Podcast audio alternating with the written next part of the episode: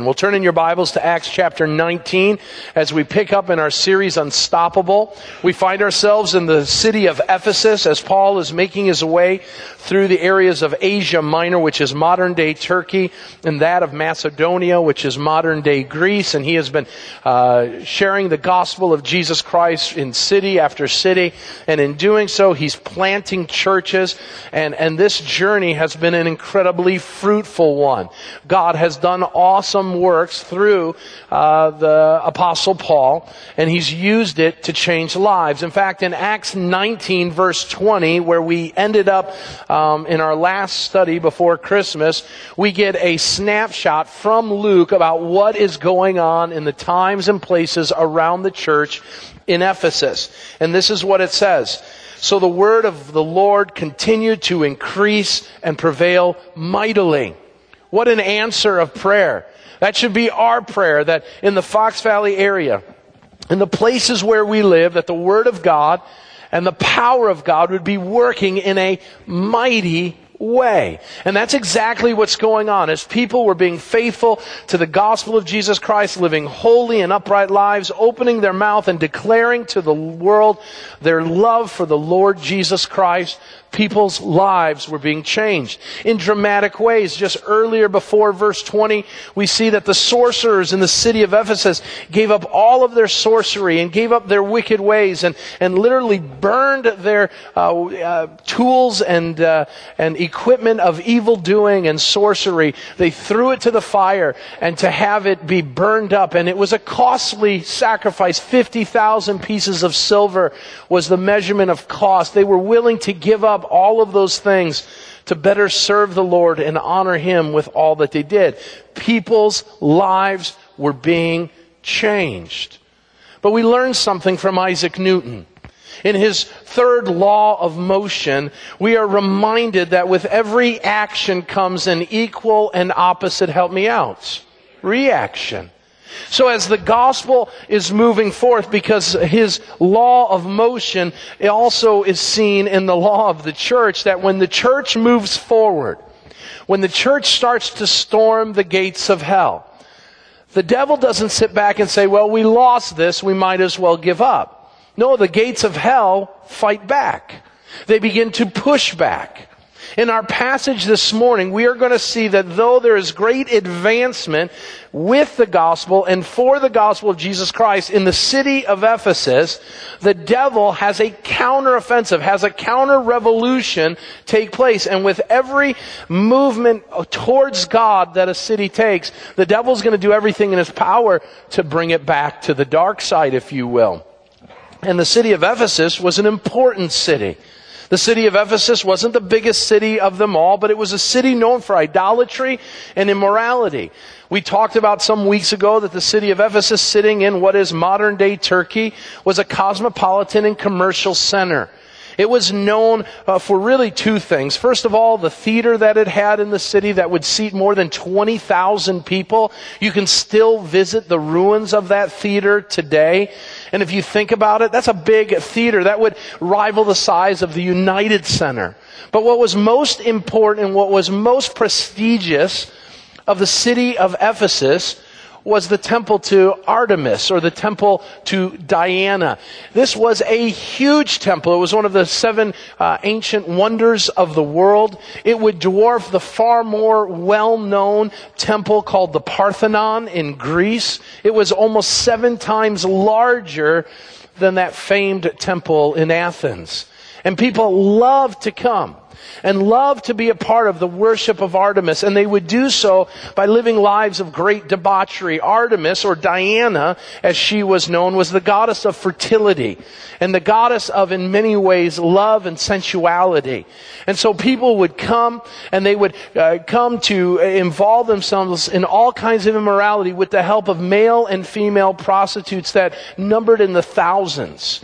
And you would come and you would engage in all kinds of uh, debauchery and immorality as a way to pay homage to the goddess of fertility. And as you were leaving, you would want to take home a statue, a relic, and you'd want to take that home so you could continue your worship of this goddess. Now, the reason why Ephesus was the place of the worship of Artemis at some point in the past, and we're not told, but it's alluded to in the text we're going to look at, a rock, probably a meteor, came down and fell near the city of Ephesus, and it was to them a sign that they were to pay homage to the fertility that they had, and Artemis was sending a sign to her subjects that she was a powerful goddess, one to be worshiped. But other than that, worship went on until that is Christianity start making its way into the city of Ephesus and the surrounding communities. And we are going to see that through the advancement of Paul and the gospel of Jesus Christ through his companions that Christianity had made massive inroads into the life and the times of the people around Ephesus. So much that people started turning away from the false god of Artemis, goddess of Artemis, goddess Artemis, and turning to the one true God and his son, Jesus Christ. And that creates a problem. And so that brings us to the problem today. So let's look first of all at the situation in Ephesus. Let's look at the situation in Ephesus. First point, I want to move quickly through it, but I want you to know what's going on what's taking place in Ephesus and why does it matter? And then I want to invest more time, even than I did in the first service, focusing in on two responses and two reasons why the incident in Ephesus has huge implications to us today. So let's pick up starting in verse 21. It tells us after all these different events in Ephesus, Paul makes his way through Macedonia, goes to Jerusalem, says he's got to see Rome, and then he finds and he stays for a while in Asia. He stays in Ephesus. Now it says about that time there arose no little disturbance concerning the way. For a man named Demetrius, a silversmith who made silver shrines of Artemis, brought no little business to the craftsmen. These he gathered together with the workmen in similar trades and said, Men, you know that from this business we have our wealth. And you see and hear that not only in Ephesus, but in almost all of Asia, this Paul has persuaded and turned away a great many people, saying that the gods made with hands are not gods. And there is danger not only about this trade of ours, that it may come into disrepute, but also the temple of the great goddess Artemis that it may be counted as nothing, and that she may be deposed from her magnificence. She whom all Asia and the world worshipped. When they heard this, they were enraged and were crying out, Great is Artemis of the Ephesians. So the city was filled with confusion, and they rushed together into the theater, dragging with them Gaius and Aristarchus, uh, Macedonians who were Paul's companions in travel. But when Paul wished to go in among the crowd, the disciples would not let him. Even some of the Asiarchs, who were friends of his, sent to him and were urging him not to venture into the theater. Now some cried one thing and some another, and the assembly was in confusion, and most of them did not know why they had come together.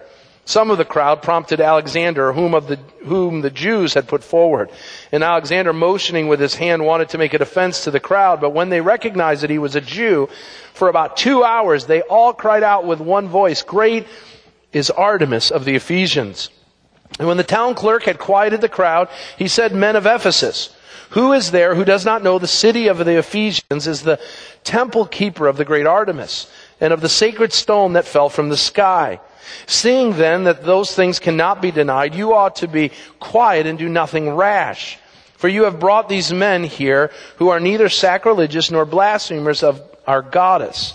If therefore Demetrius and the craftsmen with him have a complaint against anyone, the courts are open and there are proconsuls. Let them bring charges against one another. But if you seek anything further, it shall be settled in the regular assembly. For we are in danger, we really are in danger of being charged with rioting today, since there is no cause that we can give to justify this commotion.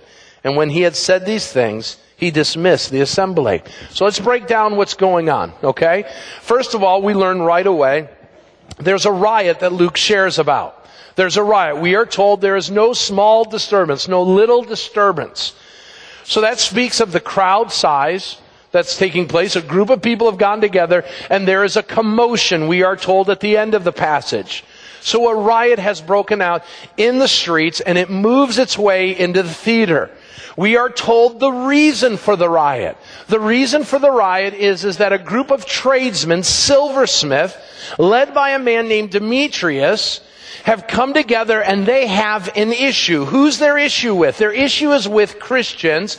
They have a problem with people who are a part of what is called the way. The reason why the Christians are called the way probably is a play on words, whether a derogatory one or one that Christians themselves had given themselves based on John 14, 6, where Jesus says, I am the way, the truth, and the life. And so, no matter if unbelievers gave them the title or Christians had received that title as their own, what this is an issue of, and the reason why Luke spells it out that way is to say their issue isn't a personal one, it is one against all of Christianity. Well, why are they so mad at Christians? Is it because of their political views? No. Is it because of their moral stance? No. Is it because they uh, have boycotted something in particular? No. We are told in the text that the reason why they're so mad at Christians is because Paul has been going about making disciples under one pretext. And that pretext is, is that gods made with human hands are not gods at all. And we know from what Paul has been teaching in Ephesus that the only God we are to worship is our God in heaven, Jehovah God, the God of Abraham, Isaac, and Jacob, and his son, the Messiah, the Savior of the world, Jesus Christ. And that we can have an ongoing and vibrant and healthy relationship with the invisible God, and that any God that's created who is not the God of the universe is not a God at all. Now, why would the silversmiths be the ones that would have such an issue? Because it hit their bottom line. And so these guys made a living off of people buying silver shrines and relics and statues to the goddess Artemis. And now so many people are coming to know Jesus Christ as their Lord and Savior that their market share gets smaller and smaller. And so this union of tradesmen gets together and says, what are we going to do to stop the stealing of the market share because as God gets bigger, Jehovah God, the God of the way, the Christians is getting bigger, the following after Artemis is getting smaller and smaller. And they're watching year after year their profits get smaller and smaller. And so what does the mob do? The mob does what mobs do. They become irrational.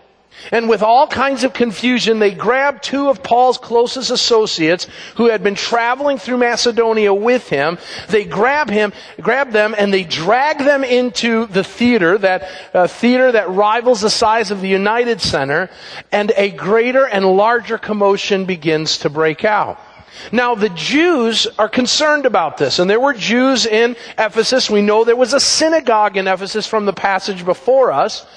And they get concerned. And one of the reasons why Jewish people always got concerned in the first century is they never wanted to be associated with the Christians. And so they know Jesus was a Jew. They know for the most part the Jewish people were the beginnings or the, the ones who had started the Christian movement. And so someone says, hey, get Alexander up there. Alexander, you say something. Make sure they know that this isn't a Jewish thing. So, so we as Jews are safe. And as soon as they get up there, the crowd realizes, man, this guy's got nothing to say. We're not even going to let him talk. And for two hours, a chant breaks out. Great is Artemis. Great is Artemis. Well, as things start to probably get more and more, uh, Uh, if you will, unstructured as mobs do, a town clerk, unnamed, we don't know who he is, but we know his position, he serves in some level of the government, gets up and he says, hey, listen, let's settle down. And let's recognize a couple things. Number one, we're not going to lose all that we think we are. And that's a true statement. Here's the thing. As great as the gospel is, the gospel never says that all of the world will be saved. And so the town clerk, man, he's a smart dude. And he says, no matter how powerful the gospel is, he's assuming, and rightly so, that there will always be dissenters and there will always be, listen, a need for a temple to Artemis. There will always be a need for idol worship. And he says, number two, the Christians haven't done anything or said anything against Artemis in particular. So why are you getting all mad? What they've said is, all gods made with human hands aren't gods at all. That's their opinion. That's their feeling. And yeah, they're getting some people together, but there's nothing in Roman law that says they can't say that. In fact, the only thing that can get a Christian into trouble, which will get Christians in trouble in the days to come, is to say that Caesar isn't God. That was the Romans issue. Romans really didn't care so much about the different Greek gods that were around uh, the area of Macedonia and that. And he says, so be careful. If you really want to deal with this, take it to the courts and bring these men before the proconsuls and address it that way. But notice the response. There's a response. Before the town clerk speaks, they're enraged. They're ready to kill these two companions of Paul. Had Paul made his way in there, they would have killed him probably too. I want you to notice the response of the crowd. There's confusion, there's mob rule going on, but I want you to also recognize, and we'll talk about this in a moment, the response of the Christians. Notice here that we have half a chapter where a Christian hasn't spoken. Nowhere in the book of Acts do we have that. And so what we have is a fully secular experience transpiring. And what we see, just a little bird's eye view into what's going on with the Christians, and we're going to see a varied response of how the Christians think they should respond. Paul says, let's go in and address it face to face. Other Christians say, no, let's do something different. And we'll talk about the great truth and wisdom we can apply from their varied response. So we've got angry crowd. We've got people trying to temper the crowd because of their anger, and we've got a varied response from the Christians. Now, that's the situation. Now, we don't know what transpires after it. Here's what we do know about, in essence, what happens in the city of Ephesus. Number one, it would seem from secular history that we know that the town clerk was wrong in some ways because at some point the worship of Artemis became less and less and it's a ruins now. There's nothing left of it. And the ruins are there uh, really in the next couple hundred years. The worship of Artemis is, is non-existent. But what do we know about the church in Ephesus? The church of Ephesus would go on strong for another 500 years. In fact, one of the great church councils that would happen in the uh, fourth and fifth century would happen most likely in the city of Ephesus, but probably within the dwelling or the, the site of the church at Ephesus, where the doctrines of the worldwide church would be discussed. And so that church that Paul plants, that the uh, book of Ephesians is written to, is a church that would go on for years. And today, we talk about Ephesus, even though there's still a city there, you can still visit it today. The reason why most people visit the city of Ephesus is to know the impact that the church of Ephesus and the apostle Paul and the gospel of Jesus Christ had on that city and to go pay homage and to visit the places where the gospel went forth. And so we see that the gospel in many ways is another example of the unstoppable work. And yet, here in this setting, we see a counteroffensive. When you step out in faith, when this church starts doing what God calls it to do, we will see many people come to know Jesus Christ. But I want you to know with every spiritual action comes an equal and opposite reaction. Be aware that the devil will not sit idly by and watch this church and watch you do great things for the kingdom of God. He's going to push back. And he's going to push back, listen very carefully, not through a phantom, not through a ghost, but he will use people to push back the gospel. And he uses Demetrius as the one who is going to rile up a group and get them all charged up to stop Christianity because Ephesus is a city that the devil doesn't want you to lose. I want you to know there's a battle going on for our cities.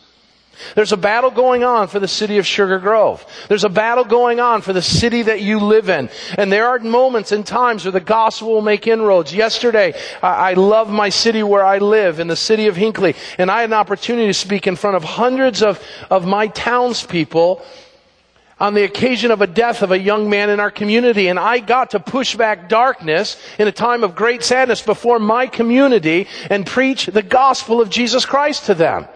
And I've got to know, and we've got to know that when we take steps of faith and we do what God calls us to, the devil's not going to sit back and go, I guess we lost Hinckley. Tim and, and, and Jesus Christ, they've, they've taken it and we're going to give up. And no, the devil says, let's send everything our way to stop that. Let's do everything in our power to keep that from happening. So we've just finished a month where we have dedicated ourselves to this adage of being all in for Christ. You think the devil's going to sit and say, okay, village, you can do that?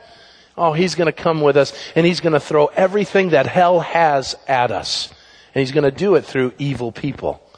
And I don't know what that's going to look like in your life, but I can't tell you how many times I have been blown away and even at times sideswiped by the works of the devil after I have taken a big step of faith for him or seen God work. And so we need to be ready. And so what do we learn from this?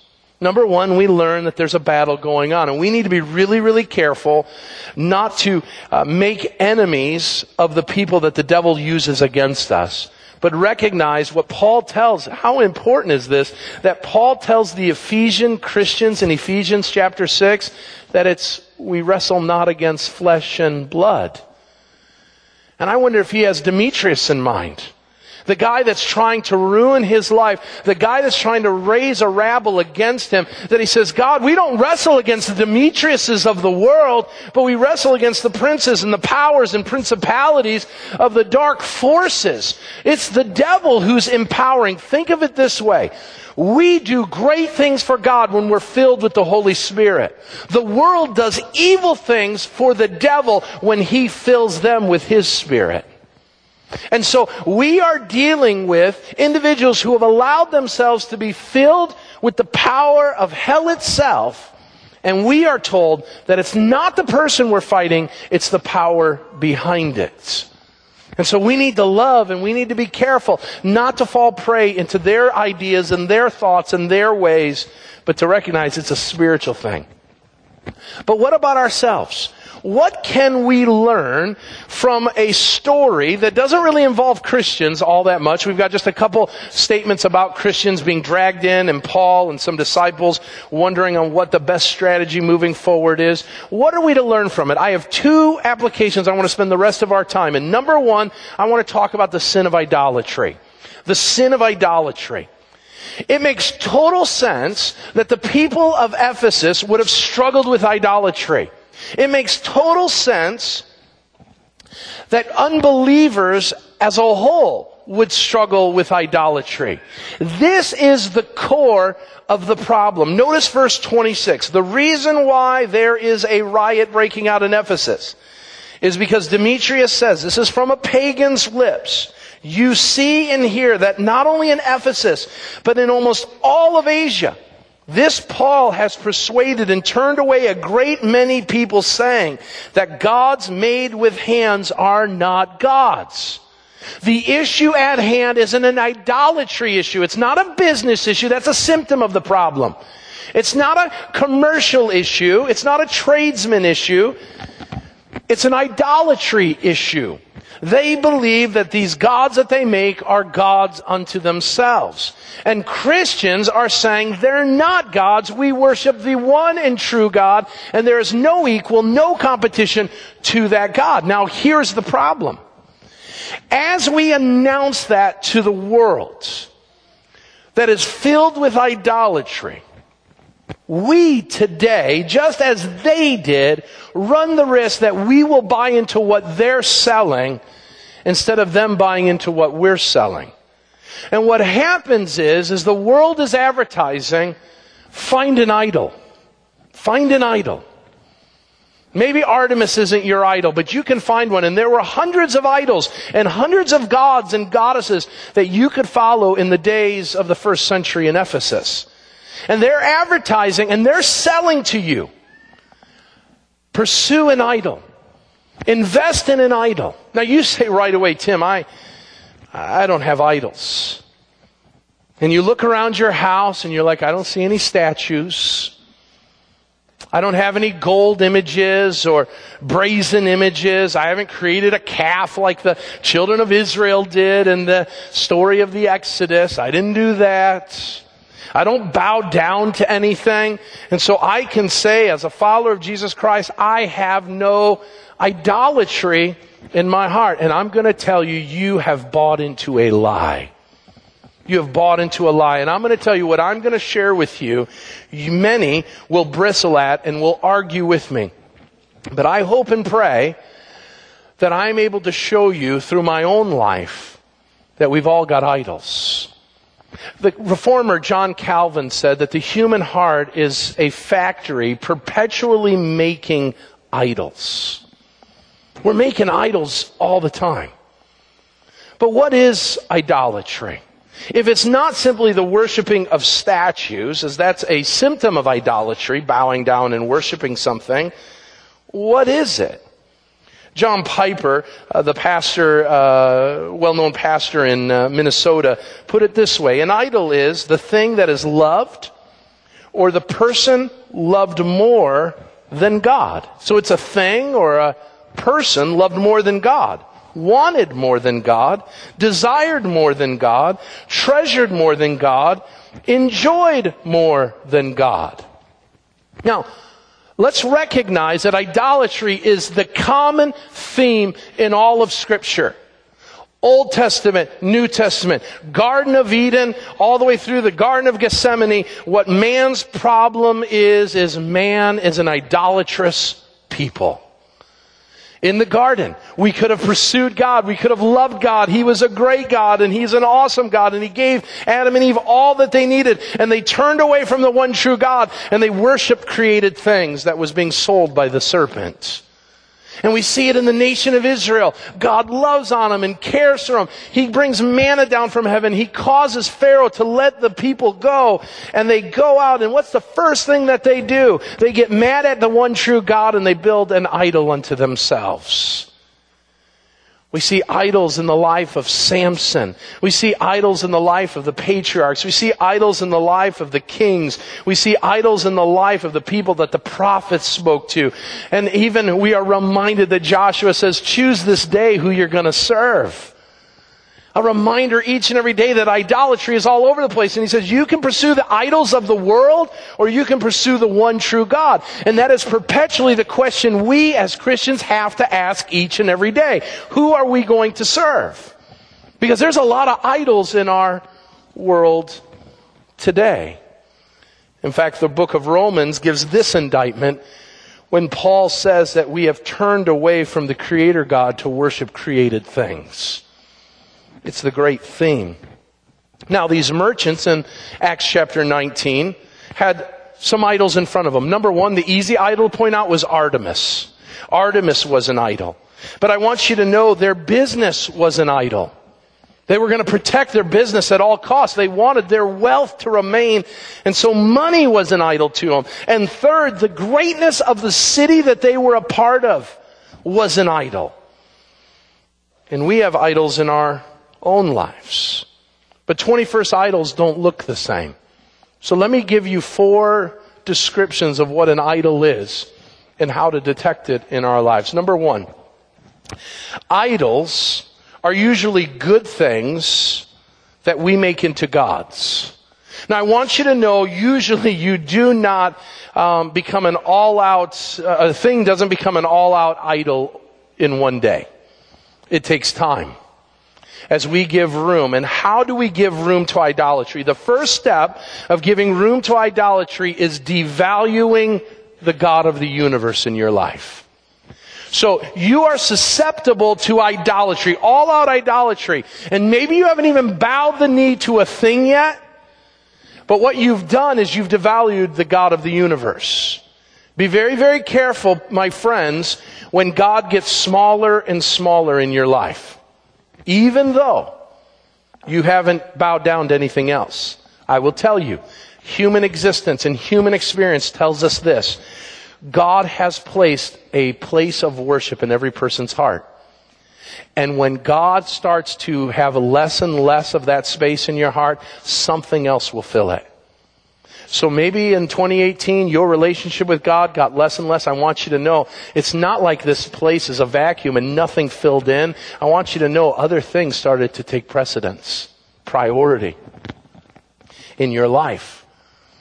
And so these people at some point turned away from the one true God and gave themselves to Artemis, gave themselves to their money, gave themselves to their city's greatness and importance.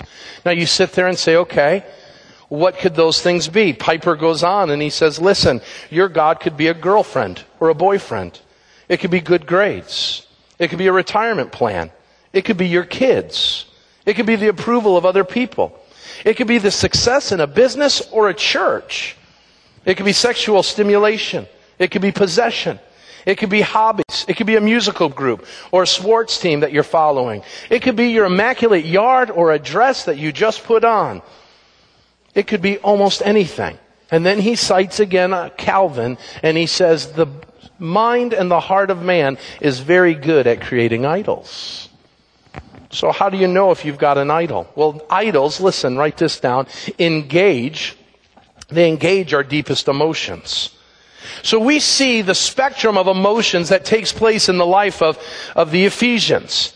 So twice we see the phrase, great is Artemis of the Ephesians. And for two hours they chant over and over again, great is Artemis of the Ephesians. Great is Artemis of the Ephesians. And then we're told that when Artemis is challenged, they are enraged and that they drag people in and they're ready to do harm to people, how dare you two individuals be a part of something that in any way hinders the work of Artemis? We've got the spectrum. Great ecstasy and great anger with regards to their idol. Now you sit there and say, well, I don't have any kind of idol like that. Now I'm going to hit really close to home. Now this is where you're going to start writing letters to me tomorrow. Tonight, tonight, we will watch a sports team. And some of you, including your pastor, some of us have been thinking about, dreaming about, wishing and hoping, listening to other people talk about a game that's going to take place. Thousands of people are going to watch it live in person in a temple that spent almost a billion dollars to put together. And it will be a raucous crowd that will put its attention and its focus, and I quote, you will hear, great are the bears. Great are the bears. Great are the bears. And in America, we always do it more than the Ephesians. It will take three hours, not two. And when the bears score, all across our city, there will be great enthusiasm. And it won't be just of those who have bought into the idol of professional football as unbelievers that will cheer like that. There will be Christians who have never given an enthusiastic cheer about the name of Jesus Christ, but when a man scores a meaningless touchdown in a meaningless game, we will lose our excitement uh, and our, our cool because we will celebrate with such enthusiasm as how great the Bears are. Here's the problem. We say we're followers of the one true God and with the same enthusiasm, listen, you want to know if you have an idol? What brings you the greatest happiness? And you say, and there's women right now saying, it's so stupid, these men and their football, it's the dumbest thing in the world. Well, I've watched you watch your cooking shows. And I've watched you watch your fixer-upper shows. And some of you would rather go, listen, to the Magnolia House in Waco, Texas, than you would to be in the presence of Almighty God. And I want us to think, and I want you to know, I'm not immune to this. I'm not immune to this. And when things don't turn out the way they do, we become angry. And so if the Bears lose tonight, the city of Chicago will be in a deep depression. And we will turn on our radios and we'll hear the most ungodly things about the coaches and the teams that we were celebrating 20 minutes beforehand. We will hate them with a rabid hatred. And we'll see it on Facebook and we'll see it all over the place. And I'm telling you, listen, is football or Magnolia House or whatever they call that thing in Waco all you ladies want to go to, are those bad things? No. God goes as far to say as those are their good gifts from our God in heaven. But here's the problem. We make them bad when we elevate them to a place higher than God. And you say right away, the bears. And that thing, that person isn't higher than God. Well, let me ask you the question. What engages your deepest emotion? Does God bring you the most celebration? Does God in your spiritual walk with Him bring you the greatest joy, the greatest happiness? Do you see God involved in your comings and goings of life? Or is it about that thing or that person or that want or desire that when it doesn't live itself out, you get all mad? Or if it does happen, you're filled with ecstasy. You see, you can say whatever you want about your idol. It is your emotions that are going to tell you what is most important. So I know this is a hard conversation. So let me help you out. And I shared this in the first service and, and I'll share it again. As a father, it's really easy to make your children idols. Real easy. And they're great. They're gifts from God. The Bible says it numerous times. Children are, are gifts of the Lord. And it's getting really easy to make them idols in our world of social media and all of that. And we make them idols because we want our kids to do things we've never done before and, and all of that. And, and I'm just going to get real with you because I hope that my honesty will help you to see at times how insidious the subtlety of, of idols are. So my idol started growing back in June.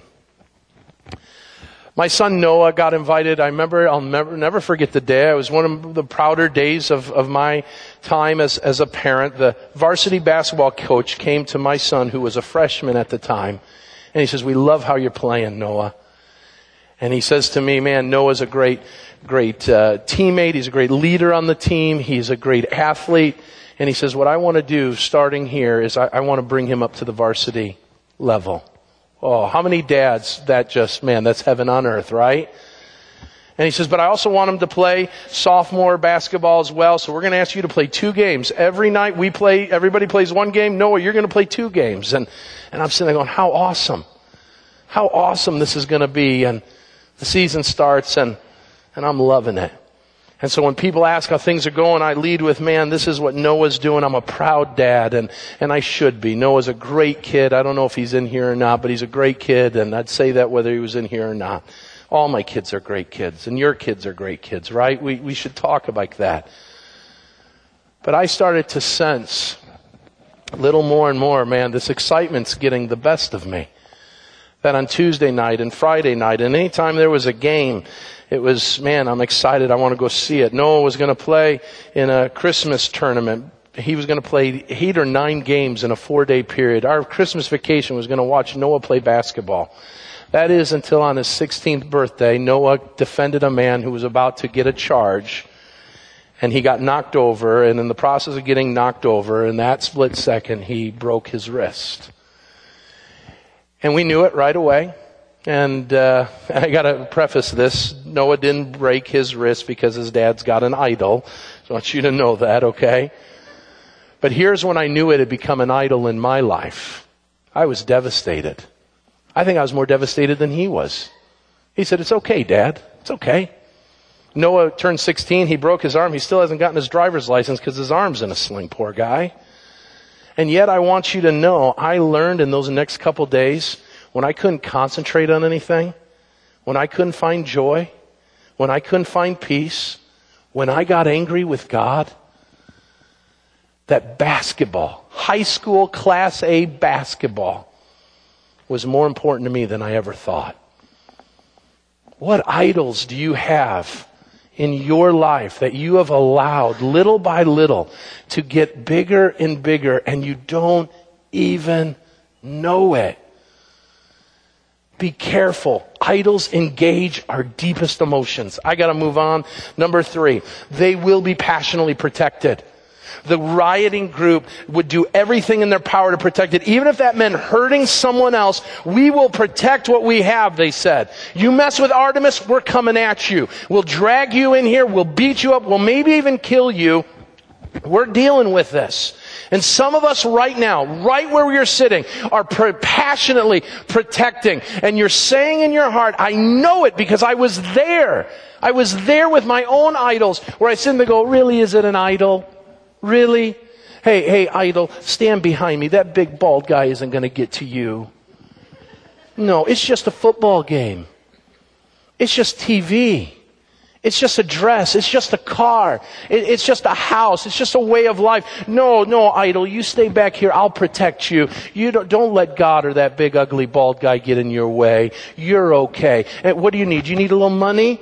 Here's some money. Do you need more of my time? I'll serve you. I'll, I'll get, my schedule's too busy. Okay, idol. I'll free my schedule. That means I gotta quit going to church every once in a while. That's okay. I'll do that. And we sacrifice and sacrifice and sacrifice. And right now, some of you are not heeding the word of God and allowing the Spirit of God. You're protecting your idol. And you'll do it because that idol's more important than life itself. Notice finally, it'll demand way more than it will deliver. Nothing is said about what Artemis gives the Ephesians. Nothing. They're fighting for this goddess that it doesn't, all that happened was a rock fell from the sky, they said. And nothing has changed them, nothing's impacted them, and they're willing to protect it. You know, we protect and we make idols and things that say they're gonna deliver, but they never do. They never do. Listen, how many of us went into Christmas year this year saying it's going to be the best Christmas ever? I'm going to get this gift. I'm going to get this thing and you open it and you're like, yes, I got what I wanted. Only to find out by January you're not using it. It's lost its luster. And some of us are pursuing idols and following after idols and you're thinking at some point it's going to deliver. At some point it's going to deliver and it never does. That relationship never delivers. Some of you have made idols of your spouse and you're in perpetual sadness because your idol, your spouse, has never been able to do what only God can do. Some of you are idolizing your kids. And one of these days, those idols are going to get up and walk away, and you're going to be devastated because you didn't walk with the Lord. You walked with their kids, and they moved on with their life, and you didn't. And we call it with nice words, that's the emptiness, and that's the depression that many empty nesters have. Well, when you build your kids into being something that they're not, listen, kids will come and go, but your relationship with Jesus remains steadfast. And you sit there and say, Tim, you, man, this sounds legalistic. Brothers and sisters, we are a perpetual factory of idols. And we've got to be careful because what idols do, listen to me, they steal our joy. They steal our joy. And God wants us to have joy. One final thing, and I've got to close, but one final truth I want you to see is that we see a strategy of engagement. So we see the issue of idols, and that's by far the most important thing. But there's a secondary truth, and that is how do we engage a world that's hostile towards us? Number one, write this down. Mob rule is antithetical to our calling, so don't follow the world. So here's the thing. The way that things got done in Ephesus was you made a lot of noise and you got people screaming about stuff and you work them up into a fever pitch and then things would get accomplished. How ironic that that sounds how things get done here in America today. Let's get a whole bunch of people together. Let's start yelling and screaming about a problem. Let's demonize a person that we think is the core of the problem. Let's hate everybody who agrees with them and we've got mob rule. But I want you to know, Christians, it's not a calling that we can't protest. It's not a calling that we can't speak up in the culture. But what does the Bible tell us? I wrote down the following. I said that with regards to our approach to mob rule, the Bible says that mobs are inherently sinful because they're filled with sinful anger. They're irrational. They have sinful tactics and demeaning speech. Whereas our calling as believers is to believe the best and hope the best, to show love, to speak in love, to forgive and love our enemies, and to seek to live at peace with all men. That doesn't work in a mob. And so be careful. There's no issue, listen to me, there's no issue in Washington DC that is worth you losing your testimony for the gospel of Jesus Christ. So don't follow the ways of the world. Mob rule is going on on our radios. Mob rule is going on on our television. Mob rule is going on, and sadly, at times, within our legislature and in our judicial systems and even in the executive branch. And we as Christians need to model to the world we are as gentle as doves. Number two, approaches to the world will vary greatly, Christians, so be flexible this is just a secondary thing, but verse 30 and 31 shows this little uh, vignette of what's going on outside of the theater where Paul and his associates are sitting there going, okay, what do we do? We've got Gaius and Aristarchus in, in the theater. They've been dragged in. We got to do something. And Paul says, let me go. I want to go in there. Let me, let me address it. Let's deal with this situation head on. And then a group of disciples say, no, Paul, no. We're going to step back. We're going to not engage at this time. This is not a good place for us to do the gospel work. And we're going to take a step back. And so there's these varying views of how to engage the world. And I want you to know we live in a time where there are varied views within the church of how to engage the world and what needs to happen is inside somewhere by ourselves as Christians. We need to come to a consensus and figure out how we're going to engage the world. And when there's a consensus, as we're flexible with one another, we in unity respond together. And so as this church tries to figure out how do we deal with a hostile world around us, there's going to be varying ways of how we can do it. And we need to be flexible. But when it's time to act, we need to act in solidarity, not fractured. Because the gates of hell will always defeat a fractured church. But when we stay united under the banner of Christ in love and, and unity with one another, then nothing will stop us, not even the gates of hell. Number three, as I close, the antidote for all idolatry is the gospel. So Christians stay focused. There are idols all around us. They seek to tempt us away from God, to distract us and move us to become more and more devoted to them instead of God. Paul told the church at Corinth, Flee from idols. John told the church in 1 John to turn away from all idols. How do we do that? Listen, and I will close. We're done. By seeing the gospel of Jesus Christ as so beautiful and as so great. The crowd said, Great is Artemis. Listen. The only way you'll stop saying of the things of this world that they are great is you will say this, and this will help you greatly. If you start saying the bears are good, but God is great. Okay? Let's keep going. Our, our dreams and our desires are good, but God is great. Our kids are good, but God is great. Sex is good, but God is great. Our pursuits are good, but God is great. When we begin to worship like that, the idols will begin to be stripped out of our lives. And so never think and use discernment in what I've said today. I'm not telling you to not root for your bears, but root greater for God. Live greater for God. And we won't fall into the trap of the Ephesians did. And sadly, they had reason. They were blind, dead, and held captive by the devil. We have life in the one that God sent, Jesus Christ. And there is no equal, no competition to the great I am.